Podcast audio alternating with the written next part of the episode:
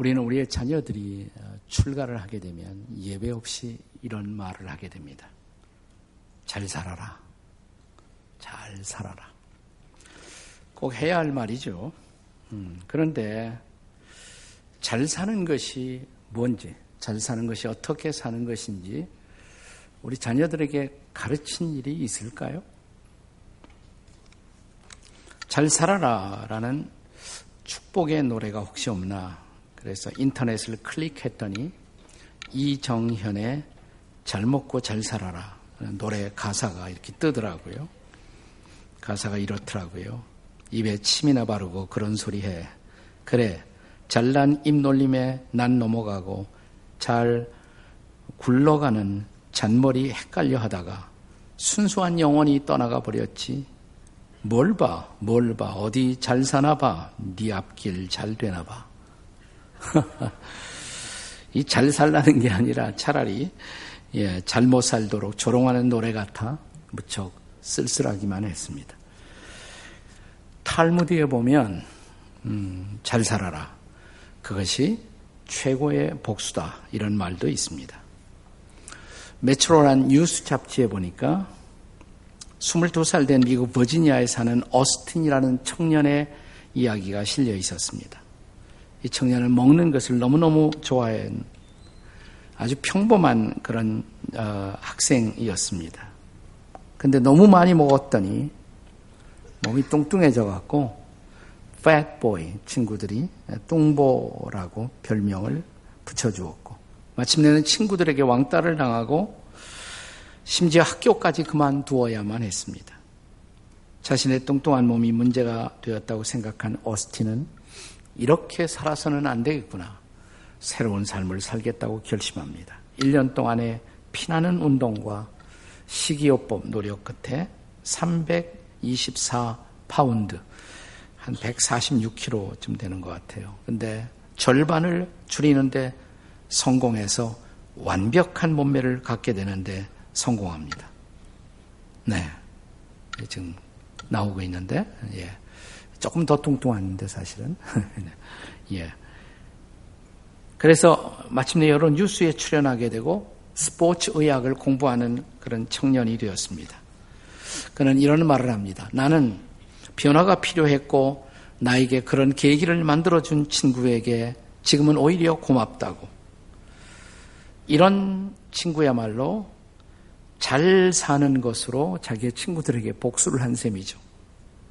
하지만 정말 어떻게 사는 것이 잘 사는 것일까요? 오늘의 본문은 예수님께서 제 아들과 이 땅에서 마지막 작별의 시간을 앞두고 당신의 사랑하는 제 아들이 이 세상에서, 이 땅에서 정말 잘 살아가기를 원하는 마음으로 그 제자들을 위해서 예수님이 중보 기도를 한 내용이 기록되어 있습니다. 이 기도문을 통해서 우리는 이 세상에서 잘 사는 길, 잘 사는 인생이 무엇인가를 우리로 깨닫게 해줍니다. 세상에서 잘 사는 길, 어떻게 사는 것일까요? 첫째로, 그것은 세상의 악에서 보존되는 삶을 사는 것을 의미합니다. 본문 9절 이하의 예수님의 기도에서 계속적으로 강조되는 단어 하나가 있습니다. 그것은 보존이라는 단어입니다. 보존. 자, 11절 말씀을 보겠습니다. 11절입니다. 시작. 나는 세상에 더 있지 아니하오나 그들은 세상에 있사옵고 나는 아버지께로 가옵나니 거룩하신 아버지여 내게 주신 아버지의 이름으로 그들을 보존하사. 그 다음 12절 한번 보세요. 12절 시작. 내가 그들과 함께 있을 때 내게 주신 아버지의 이름으로 그들을 보존하고 지키었나이다. 근데 여기서 강조된 보존, 이라는 것은 도대체 무엇으로부터의 보존일까요? 자, 이제는 15절, 15절 말씀을 함께 같이 읽겠습니다. 시작. 내가 비 없는 것은 그들을 세상에서 데려가기를 위함이 아니요 다만 악에 빠지지 않게 보존하시기를 위함이니이다. 자, 무엇으로부터의 보존이지요? 악으로부터의 보존. 맞습니다. 악으로부터의 보존입니다.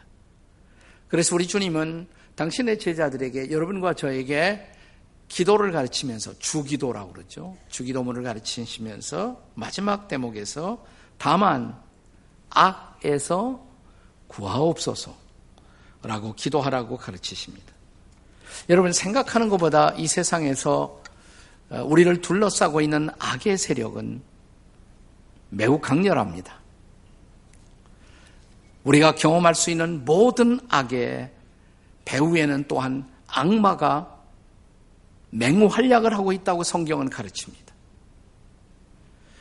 만일 우리가 이런 악마의 미혹 앞에 무너지고 그래서 악에 빠져 살아간다면 그런 인생이 잘 사는 인생이겠습니까?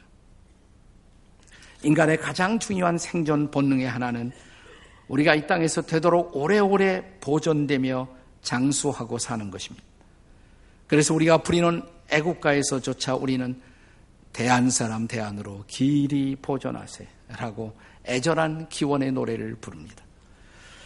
그러나 여러분 생각해 보세요. 오래만 보존되는 것, 이 땅에서 오래오래 살기만 하는 것, 그게 의미가 있습니까? 누군가가 어떤 사람이 오래오래 이 세상에 살면서 악만 행한다면 그것이 과연 바람직한 생존일까요? 그래서 생긴 말이 수죽 다 욕이라는 말이에요. 오래 사는 것이 오히려 욕이다. 저는 하나님 앞에 가면 최근에 꼭 하나 질문하고 싶은 강력한 질문 하나가 제 마음속에 있어요. 우리 한반도의 절반, 이 북녘 땅을 바라볼 때마다 안타까운 우리들의 마음. 여러분도 마찬가지일 거예요. 저 백성들이 토탄에 빠진 채 고생하고 있는데 그런데 이 북녘 땅의 북의 지도자들은 대를 이어서 오래오래 잘 살고 있잖아요. 하나님 왜 그들을 버려두세요? 여러분은 그런 질문 해본 적 없습니까? 네? 그런 질문 생기죠? 네. 이 악한 지도자 혹은 악인의 장수는 결코 이 세상의 플러스가 아니지 않습니까? 제가 날 아침 이 큐티를 하면서 그런 아, 질문을 잔뜩 갖고 성경을 읽고 있었는데 잠언이 탁 나와요. 아, 내 마음 아시고 하나님이 나한테 아마 이 말씀으로 대답을 주시는 모양이다. 잠언 24장 1절이었습니다. 한번 같이 읽겠습니다. 시작. 너는 악인의 형통을 부러워하지 말며 그와 함께 있으려고 하지도 말지어다. 그리고 이어지는 같은 장의 잠언 24장 19절 말씀을 보았더니 또 읽습니다. 시작. 너는 행악자들로 말미암아 분을 품지 말며 악인의 형통을 두려워하지 말라. 그 다음 절 이어지는 잠언 24장 20절에 읽습니다. 대저 행악자는 장래가 없겠고 악인의 등불은 꺼지리라. 그래도 질문이 또 나오더라고요. 언제 꺼져요, 그 등불이? 악인의 등불이 언제 꺼져요? 네. 어, 또세 번째 대를 이어서 뭐 이 친구는 오래 가지 않겠지 그랬는데 지금 계속 오래 버티고 있단 말이죠. 네. 근데 그 다음에 제가 어떻게 이제 그날 같은 시간이었어요. 사실은 시편을 또 읽게 됐어요. 아침에. 근데 하나님이 계속 저에게 말씀하시는 것 같았어요. 시편 37편 1절이야 3절의 말씀이었습니다. 한번 같이 읽겠습니다. 시작. 악을 행하는 자들 때문에 불평하지 말며 불의를 행하는 자들을 시기하지 말지어다. 2절. 그들은 풀과 같이 속히 배임을 당할 것이며 푸른 채소같이 쇠잔할 것이미로다. 그 다음 3절입니다. 여호와를 의뢰하고 선을 행하라. 땅에 머무는 동안에 그의 성실로 먹을 거리를 삼을지어다. 그날 아침 주님은 저에게 이렇게 말씀하신 것 같았어요. 악인들이 오래 사는 거 그것 때문에 너 불평하고 complain 하지 말고 니나 잘해라 너나 선을 행하라 이렇게 하나님이 저에게 말씀하신 것 같더라고요. 분명한 것은 이것입니다. 잘 사는 인생 그것은 악으로부터 보존받는 인생입니다. 그렇다면 사랑하는 여러분 우리가 우리의 자녀들을 위해서 기도할 때 그들이 악에 빠지지 않고 혹은 죄에 빠지지 않고 보존되도록 여러분의 자녀들을 위해 기도하시겠습니까? 그 기도하셔야 돼요. 정말 기도하셔야 돼요. 예, 결혼할 때 가서 잘 살라 이렇게만 말하지 말고 기도하셔야 돼요. 또한 우리 자신을 위해서도 여러분 자신을 위해서도 기도하셔야 합니다. 악에서 보존되는 인생을 살게 해달라고 그것이 이 세상에서 잘 사는 길이기 때문에 그렇습니다. 네. 자, 잘 사는 길 이 세상에서 어떤 인생이에요? 두 번째는 세상에서 주님의 기쁨을 충만하게 누리는 삶, 그런 삶이, 삶을 살 수가 있어야 합니다. 우리가 잘 사는 인생, 잘 사는 길 그러니까 지금까지 강조한 것은 죄 짓지 않고 악에 빠지지 않는 삶. 그러니까 죄에 빠지지 않고 악에 빠지지 않게 위해서 이것도 안 하고 저것도 안 하는 그런 인생만 사는 것 너무 소극적이잖아요. 잘못하면 죄를 짓고 잘못하면 악에 빠지니까 그러면 이것도 하지 말고 이것도 하지 말고 뭘 해요? 너무 재미가 없잖아요. 그런데 오늘 본문 13절 말씀에서 예수님이 계속 우리를 위해 제자들을 위해 기도하시면서 이 말씀이 포함됩니다. 13절입니다. 같이 읽습니다. 시작. 지금 내가 아버지께로 가오니 내가 세상에서 이 말을 하옵는 것은 그들로 내 기쁨을 그들 안에 충만히 가지게 하려 함이라. 아멘. 내 기쁨이 my joy, 내 기쁨이 그들 안에, 내 제자들 안에, 나를 믿는 자들 안에 그 기쁨이 있어서 기쁨을 충만히 누리게 하옵소서. 이렇게 기도하셨어요. 기쁨이 충만한 인생을 사는 것. 그게 주님의 기대예요. 죄 안 짓고 악에 빠지지 않고 여기만 국한되는 것이 아니라 여러분 우리가 죄 안 짓고 악에 빠지지 않으려면 우리가 이런 생각할 때가 많잖아요. 그럼 뭐 별 수 있나? 빨리 세상 떠나야지. 근데 그게 아니다. 내가 기대하는 삶은 그러한 삶이 아니다. 15절 말씀 보세요. 15절. 다시 한번 읽겠습니다. 시작. 내가 비 없는 것은 그들을 세상에서 데려가기를 위함이 아니요 다만 악에서 보존하시기를 위함이니이다. 저는 그런 의미에서 기독교 신앙은 결코 역사나 현실로부터의 도피하는 삶을 가르치지 않습니다. 우리는 세상에 살 때까지 살아야 돼요. 세상에 발을 디디고 살면서도 세상에 악에 빠지지 않는 삶을 그분이 기대한다는 것입니다. 그런 의미에서 기독교는 도피주의도 아니고 세속주의도 아니에요. 우리가 도피주의를 경계하다 보면 자, 세상 속에 깊이 들어가다 보면 세속화되기 쉬워요. 그렇다고 세상을 떠나서도 안 되고 기독교 신앙은 도피주의가 아니지만 그렇다고 세속주의도 아니다. 그러면 세상에 살면서 세속화를 거부하고 살기 위해서 뭐가 필요해요? 16절 말씀. 다시 한번 읽겠습니다. 시작. 내가 세상에 속하지 아니함 같이 그들로 세상에 속하지 아니하여 세상에 살지만 세상에 속한 삶을 살면 안 돼요. 어떻게 가능해요? 그것이 어떻게 가능할 수가 있습니까? 17절 말씀이 그것을 가르칩니다. 17절 다 같이 시작. 그들을 진리로 거룩하게 하옵소서 아버지의 말씀은 진리니이다. 그러니까 죄 안 질려고만 하지 말고 말씀 붙들고 살라 이 말이에요. 그러면 거룩한 삶을 살 수가 있다는 것입니다. 아버지의 말씀은 진리입니다. 이 진리를 붙들고 살면 거룩함을 이루어 나갈 수가 있습니다. 우리 자신을 세속에서 지킬 수 있게 돼요. 말씀을 붙들고 살면. 그뿐만 아니라 세속화에서 나 자신을 지킬 수 있을 뿐만 아니라 한 걸음 더 나가서 주님의 기쁨을 누리는 삶이 약속되어 있다는 말입니다. 자, 우선 우리가 하나님의 말씀, 아버지의 말씀으로 예수를 믿었을 때 우리는 놀라운 구원의 기쁨을 체험하지 않습니까? 예수님을 인격적으로 나의 구주와 주님으로 마음속에 받아들이고 믿는 그 순간 하나님의 말씀은 우리가 구속함을 받았다고 우리가 죄사함을 받았다고 가르칩니다. 그때 우리 입에서 흘러나오는 찬양 이런 찬양 기억하시죠? 내 죄사함 받고서 예수를 안 뒤 나의 모든 것이 변했네.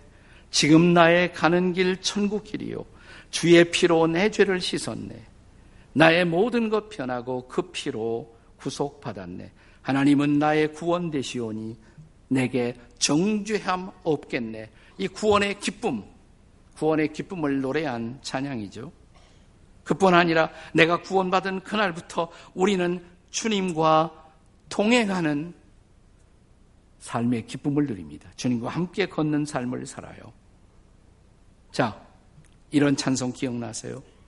저 장미꽃 위에 이슬 아직 맺혀 있는 그때 귀에 은근히 들리니 주 음성 분명하다. 주 나와 동행하면서 나를 친구 삼으셨네. 후렴이 뭐예요?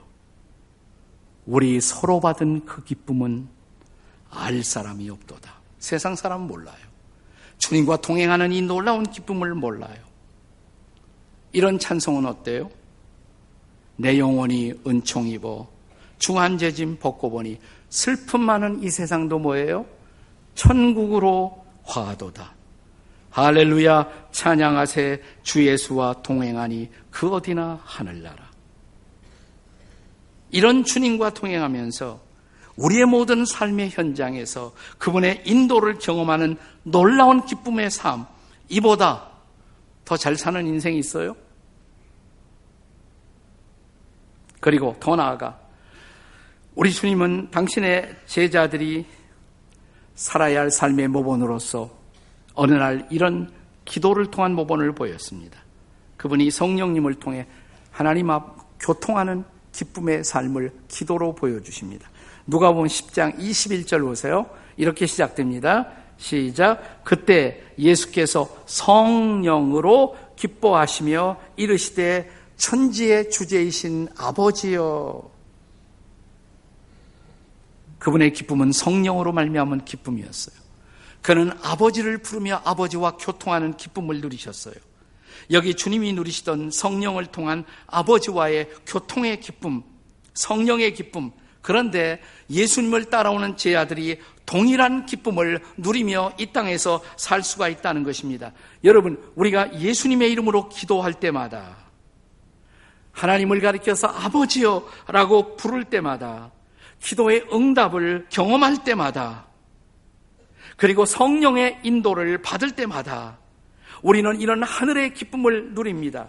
이렇게 사는 것보다 이 세상에서 더 복된 길, 더 잘 사는 길이 어디 있습니까?